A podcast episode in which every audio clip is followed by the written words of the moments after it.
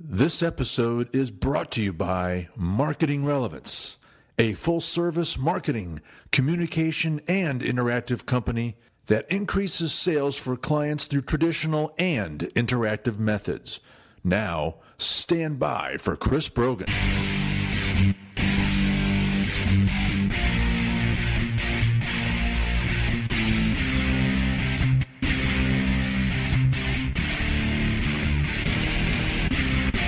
Good morning and welcome back to Intrepid Radio. I am your host, Todd Schnick, joined today by a gentleman who most of you, I'm sure, know of and are very aware about. Probably have read one or more of his books, uh, but we're here today not to talk about his New York Times best-selling books or to talk about social media or any of that technology kind of stuff. We're talking today about humans and bravery, and it's a subject that I think is pertinent to everybody listening to this show, and frankly, everybody not listening to this show. Uh, say hello to my friend Chris Brogan. He's the CEO and president of Human Business Works and best-selling author of Trust Agents and the Impact Equation. Welcome back to the show, Chris. Todd, I'm thrilled. And you know, intrepid, by the way, is synonymous with fearless and adventurous. So, talking about bravery, Intrepid is a synonym, so I'm thrilled to talk about that with you. Well, you know, Chris, that's why I named my company after that, uh, because I wanted people to become fearless, intrepid marketers and, and not be afraid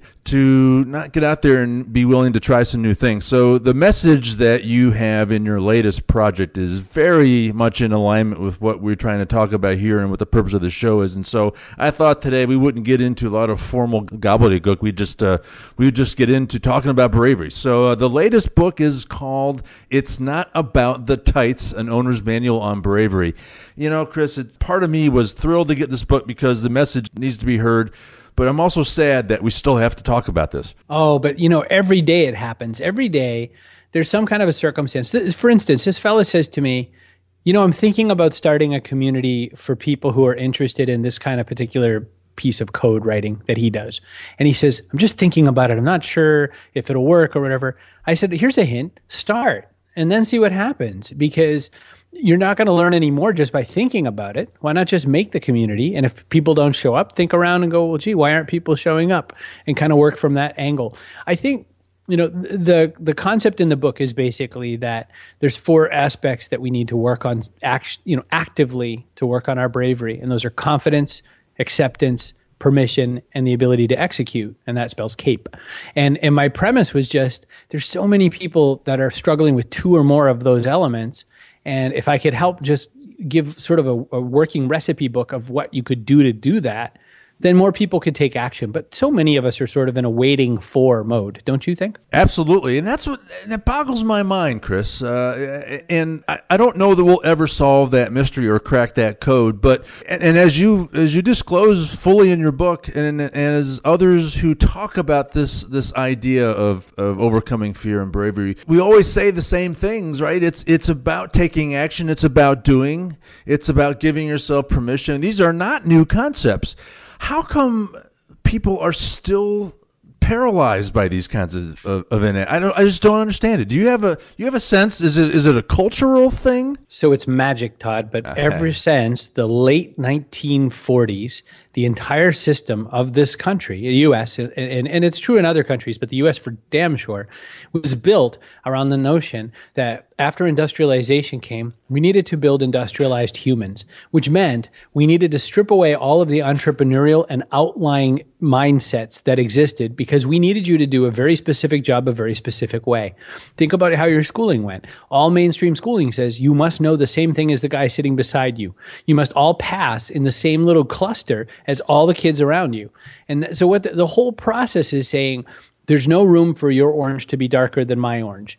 There's no room for your cucumber to taste a little uh, sparkier than mine and yours is a little softer.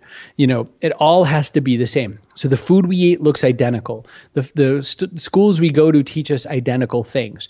The jobs in Cubicleville were supposed to be all identical. The problem is that system broke in a great way. The industrial age is over. Most industry went overseas. Most of the jobs that require that kind of rote experience have been downplayed to other places. What's left is a bunch of people going, oh crap, I'm a robot not doing the job I was programmed to do. Now what? And that's that's really what I think has everybody in a in a cluster is because everyone's thinking all my life I was told if I just do these things I'll be taken care of. I mean my parents' generation was told just do your job and shut up and you will be handled.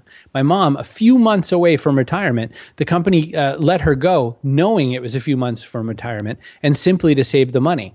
So they they chopped her, you know, the larger part of her benefits away a few months from, you know, giving dedicated and loyal service. So loyalty in the in the corporate system is gone. The industrial uh, world around us is a big mess, and what's left is now what?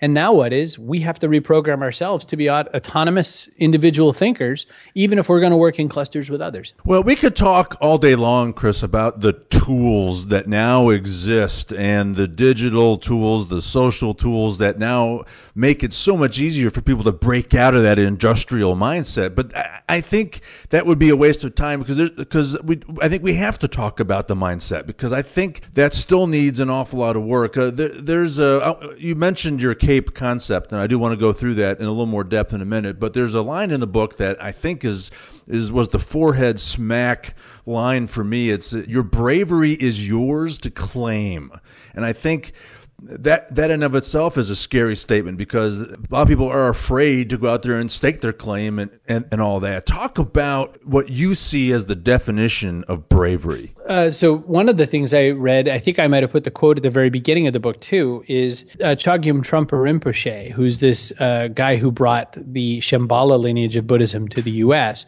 He said basically it it was something to the tune of bravery is actually believing in yourself and, and, and being true to who you really are as opposed to what you want to be. And th- there's there's some part of that. When it comes to this this thing of claiming your own bravery, I, I think that I think we're just sort of awaiting instructions. We are just forever thinking, well, no one said I should do that, or no one's come and told me this is what my new role should be. And again, it just sort of feels like we're we're robots waiting for a new program.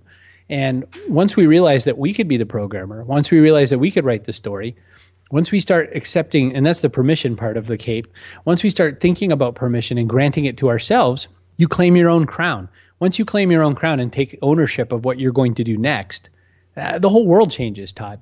You know, no one said to you, you should start a radio show you thought, huh, I could probably do this. I, I don't know. I'll figure it out. I'll get the materials. I have a good voice. I'll do it. And, you know, you work from there. No one ta- told you, well, you're not really a, a skilled interviewer. You just figured it out. And all of the things that you and I have done to succeed have all come from that place of, well, I could probably figure this out.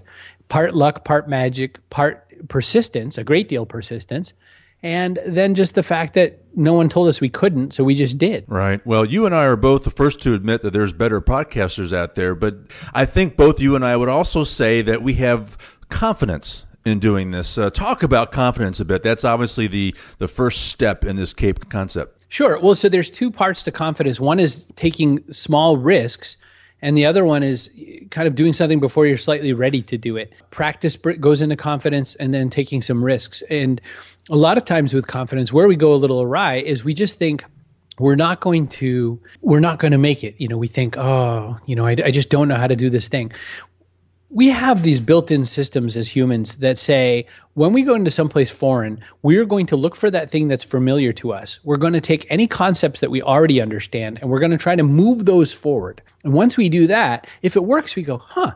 If it fails and this is the trickiest part about confidence. What you can learn from failure is how you can move forward faster or slower.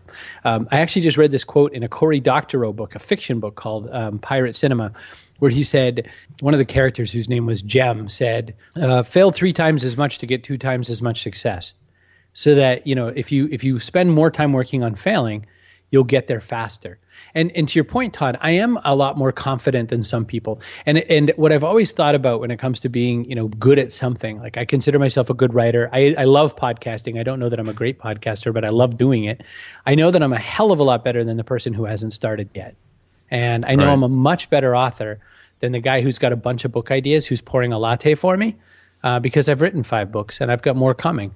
So, it, you know, Zane Grey was this this westerns author. He wrote all these western fiction books that were hugely popular a couple generations ago, and now no one in their right mind reads them unless they're you know kind of longing for the the past. You know, my grandfather used to read them all the time. My grandfather on my mom's side And he wrote tons of them. I once finally read an interview with Zane Grey. He said, I can pretty much write the same story over and over again. People don't care. They just want to read a nice Western. He goes, I'm not the best writer. I'm just a prolific writer. And that's what people are buying. You say that bravery is action. I mean, it's really, and that's confidence too, right? I mean, confident. How many? I mean, how many of us listening? There's a task or a project or or some something that we have to do, and we and we drag our feet in doing it because we're just unsure of how it's going to turn out, or we don't really know how we're going to do it. But once you once you start all that goes away, right? I mean, it, it, confidence is. I almost think confidence is more just about starting. Oh, always, always that. You know, in 2006, when we launched the first ever PodCamp, for the first year plus of doing PodCamp, which was this event that Christopher Penn and I started to get people into podcasting, blogging, and video blogging, open source the idea and let everybody build their own. So when we'd show up to PodCamp, one of the things that Chris and I would say in our own different ways was just the same thing: just press record because it was amazing how many people just couldn't even get off the gate. You know, they just couldn't do it. I shook a guy up enough to, to make him start his own blog last week. And he was saying to me, well, you know, I'm thinking about blogging. I don't know. And what I tell a lot of times to people is if you're thinking about it, you're not doing it. The word should means I'm not going to.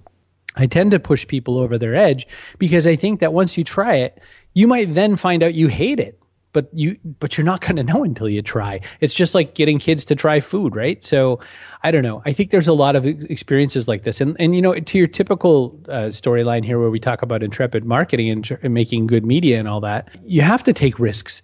If you're showing me a video today of the harlem shake which came out a week and a half ago or worse you're showing me a gangnam style video that your your great pr company made it's terrifying because you know there's already been thousands of them so if, if you're not trying something new, if you're not trying your own swing at something, it's just not going to be pleasant for anybody. We'll be back with Chris Brogan after this short commercial break. When was the last time you browsed the web from your mobile phone? With more consumers than ever searching for your business on the go, it's important that you make a great first impression. Make sure your website is making the most of your mobile presence with content designed uniquely for smartphones and tablets. Get started with the team at Marketing Relevance today. Call 770 383 3360 or visit marketingrelevance.com. When I was uh, first understanding your CAPE concept, which is confidence, acceptance, permission, and execution, I understood confidence, permission, and execution, but acceptance was an interesting, thought provoking part of this. Talk about what that really means. Acceptance is two parts as well. One of them is accepting where you really are. We tend to do this thing where we talk about we either very falsely accept where we are or we uh, think about either the future or the past. So sometimes people want to get back to their high school size. Sometimes people want to be making more money because they figured on their trajectory, I'm this age, I should be worth this much money. Acceptance just says, well, here's where you are. That's part one. The other part is, Acceptance isn't forgiveness, but you have to accept sort of a yes and mindset, which is like uh, improv acting. You have to say, yes, I had a crappy childhood. Uh, yes, I was abused. Yes, my boss did this. Yes, uh, my husband left me. And I still have to do something. And the and is where everyone seems to fall down because a lot of times we allow our past to be our reason why not. You know, um, my girlfriend Jacqueline did this thing with me where uh, I was labeled clinically depressed uh, and by a shrink, and so I would use that all the time. I'd be like, "Well, I'm clinically depressed, so that's how it is." But you know, it became with this mindset of acceptance. I'm clinically depressed and I still have work to do. I'm clinically depressed and I really can't find myself any kind of a excuse anymore. I just have to work ahead. So so acceptance is one of the trickiest parts of the whole book, I'll tell you that right now. And yet it's the most important part because that's where, you know, if your gas gauge is set on empty but it's really that you've got an extra 5 gallons, you have to accept that. If your gas gauge is set on a quarter tank and you, you realize that you're going to run out of gas anyway because it's broken, the, the gauge isn't the reality. You have to accept what's reality. And I think a lot of times that's where we fall into a problem. Well, I'm on a lifelong mission, Chris, to solve the riddle of why most people don't take action, why most people don't don't start. And and it was understanding and thinking about this acceptance section and the burdens that I think weigh so many people down with with what you talked about as regret I mean, uh, letting go of regret seems to be a, a, a, very important concept in, in this book. And what I think holds a lot of people back, I think they're just consumed with it. Oh, absolutely. I, I think that it's amazing how much time we spend on regret. It's it's like uh, the weirdest thing is we teach kids not to regret, right? If a kid drops an ice cream cone and they start crying, you go, "Oh, don't worry, we'll get you another ice cream cone." We as humans, we sit around and stare at the ice cream cone for for years. If you if we fall if a little kid falls down when you're teaching them how to walk, you say, "Get up." The kid gets up. You weren't hurt. You're fine. Keep going. When a human, you know, a grown up falls down, we think about it for years. So I mean, regret is just a dopey thing. It's just this it's this chunk of reaction that we we cling to because it allows us a system to have reasons why not to do even more. Thinking of a timely example, I mean, I don't know if you watched the Oscars that were just aired this last weekend, but Jennifer Lawrence, the, lady who won the Best Actress, so uh, when she was walking up on stage, she fell and tripped, and you could make the case that that could poison her whole career because she'll always regret that she that she ate it walking up to claim her statue. What what we're saying here is, boy, make have fun with it. Say, boy, you'll never forget me. Uh, and and you'll never you'll never forget this Oscars because of, of me wiping out on my ass. I mean, it, it, it is being able to handle and let go of regret is is a really really critical mindset. You know, she's on the way to receiving that Best Actress Oscar statue that uh, very few people get that you know no one we don't know anyone else who has an Oscar. I know a few people who have Grammys, but you know what? If I were walking up the stage and I tripped and I had explosive diarrhea and my dress set on fire, I'd still be receiving the best actress Oscar. Right. So I'm not going to regret that that much. And you know, really, you can own it, and you can just sort of decide you're going to be that kind of person who, you know, says that's that's part of me. Chris, uh, a big focus for you in, in your business, and I've known you long enough now that I've had the fun of kind of watching you evolve and watching your focuses change. Uh, this, but this real key focus on the human side of business, to me, is where I still think a lot of people haven't been able to shift out of that industrial robotic mindset, and and until they can, uh, until they can start treating the world around them as a human being and like human beings, they're not gonna they're not gonna be able to function in a way that you're that you're promoting in this book. And I still think that all boils down to this whole notion of accepting of, of acceptance of where you are and and where you're going. My my my worry is a lot of people don't accept where they are. Uh, maybe because they're not really sure where they want to go. How big of a problem is that? It's a pretty big problem. I mean, that's like saying you have the best GPS in the world but you don't really have a destination plugged into it. You could drive around all you want. You wouldn't really know the quality of the GPS because you haven't really told it to take you anywhere. And with with our lives, again, it just keeps bouncing to me in the head of this this mindset of programming. If your life is laid out for you, you tend to go, "Oh, I think I will follow this path." And as if you deviate from the path, you realize that something is awry. When you have to make your own channel and make your own path, very few people actually take the time to write it down very few and, and that's the stress in the book. It's not about the tights. I stress repeatedly get a notebook write it down stop reading for a minute go write this down. And the reason i'm doing that todd is that because if you ha- if you were armed with a bunch of documents that said where you intended to go then you're going to have a lot more success in getting there. But so few people do that. Sometimes people will get out of the cage say, oh my gosh, I'm out of corporate America. And then they'll be sitting at home tweeting and Facebooking and calling their friends, going, I don't know why I'm not making any money.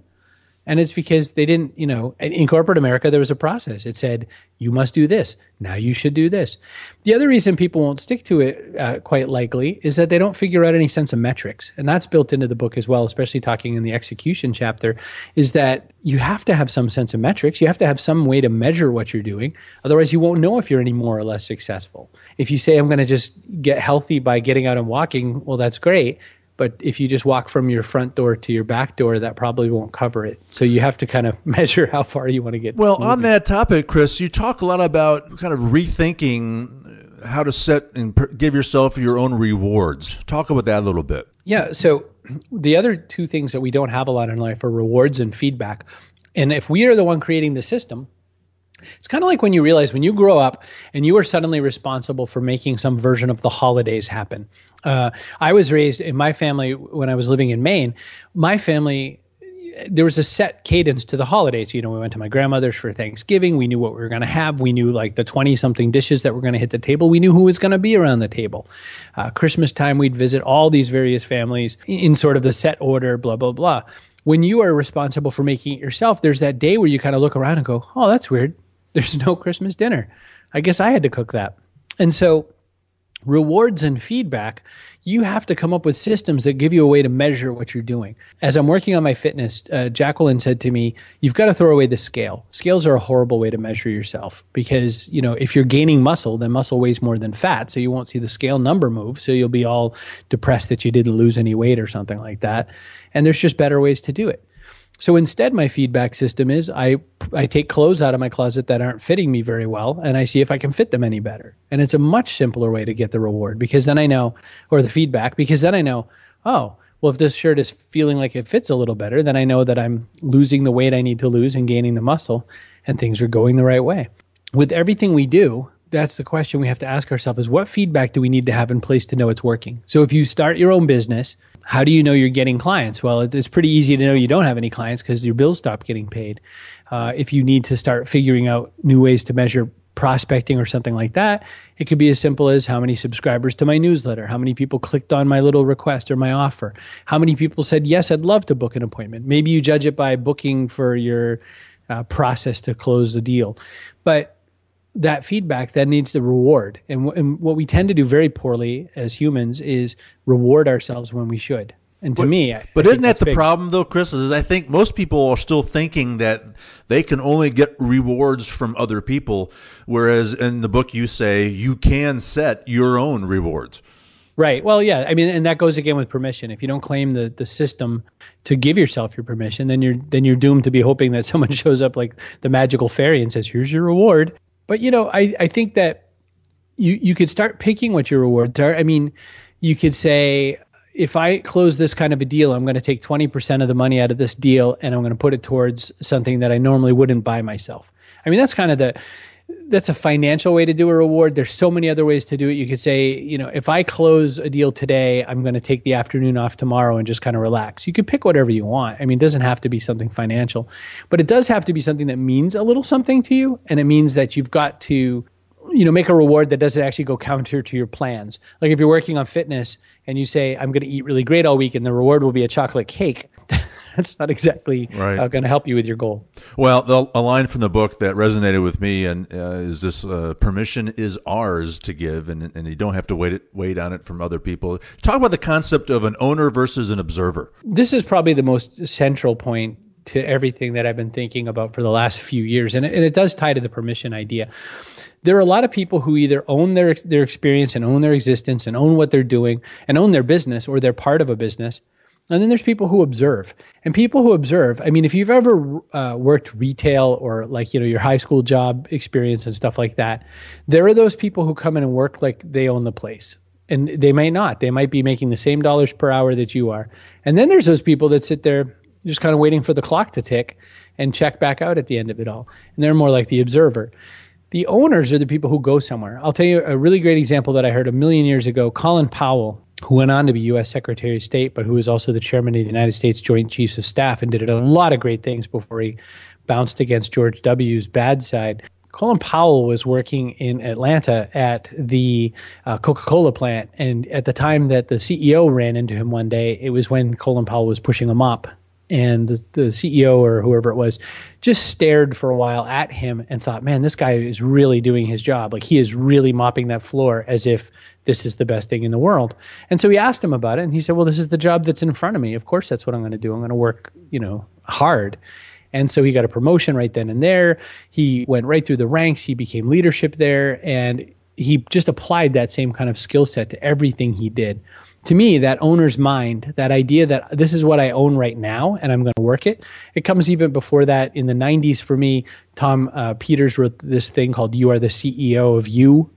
And I took that to heart. And I was a guy working a cubicle, but the day after, I was a guy who owned my process and who owned my cubicle. And then my entire business life changed right Well, after. that was that was the point I was just going to make. Uh, if I understand the the Chris Brogan timeline, when that when that mindset shift happened, is when everything pivoted and, and changed for you, right? Exactly. And and it's so palpable. I mean, people try to ask, you know, where's that line that changed your life? And it never works that way. There's lots of lines that change your life. But for sure, the day that I realized that I was the one writing the book, the day that I realized that I was the one writing every page of my life was the day I realized, oh, well, then I guess I probably shouldn't wait around for people to give me a better life. I guess I should write a better life. And that really literally in, involved paper and pen because once I started saying, well, this is what I want out of my job, this is what I want out of my, my plans – every time I write something down, it actually comes to, to happen. It doesn't always come the way I want it to, but it always comes to happen. And I think that that's just committing to that process, to letting go of things that you have to let go of, and just really accepting where I am. And I think that through that comes confidence, and through execution comes the the re, re, the sort of repeat of the cycle, and that's where I got to where I got. Well, Chris, uh, running low on time, but to close is the simple message of this book. It's not about someone else helping you and doing it for you and giving you permission. It's about being your own superhero. Yes. Absolutely. You are the superhero that you've been waiting for. Uh, right after 9 11, the, the whole U.S. just sort of looked around at each other like, wait a minute, is the government going to fix this? Oh, not really, not right away. Is the corporation going to fix this? Nope, not so much. And then we saw that at Hurricane Katrina. The government didn't fix Katrina faster than Walmart did. And even Walmart was, you know, slow on the go. And no blame applied there, just we are our own superhero. You have to do the job. And so to me, that's the only way we're going to get to where we want to go.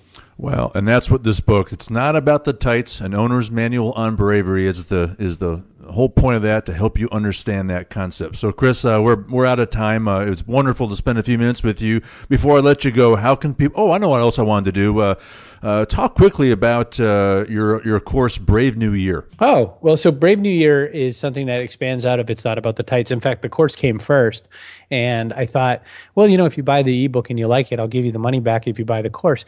It's a um, it's an eight week course. It's ninety seven dollars, so it's not a whole lot of money uh, spread across eight weeks. It's uh, like a latte and a half. And what the concept is is that it's a way to set goals. It's a way to understand uh, how to build a vision and then a plan. And then what's probably the most valuable part of the course is the community of support. So there's over 150 and growing rapidly uh, people who are really interested in trying to figure out these things together. And now they're building all kinds of little sub communities inside my little online space, helping each other. So they're helping each other with everything from web design to legal stuff to fitness advice. It's just crazy. But it's a whole bunch of people who have committed to this idea that they're going to hold on to their own cape and just take the world on. Outstanding. Chris, how can people get in touch with you and learn more about your work? Well, just swing by chrisbrogan.com. And if you want to look at the book, go to chrisbrogan.com slash no tights, and you can take a look at it there. All right. It's not about the tights, an owner's manual on bravery, the latest work from Chris Brogan, also the CEO and president of Human Business Works and best-selling author Chris. As always, it was a pleasure to spend some time with you. Todd, you're a hero. Thank you. All right. Well, that wraps this episode. On behalf of my guest, Chris Brogan, I'm Todd Schnick. We'll see you next time on Intrepid Radio.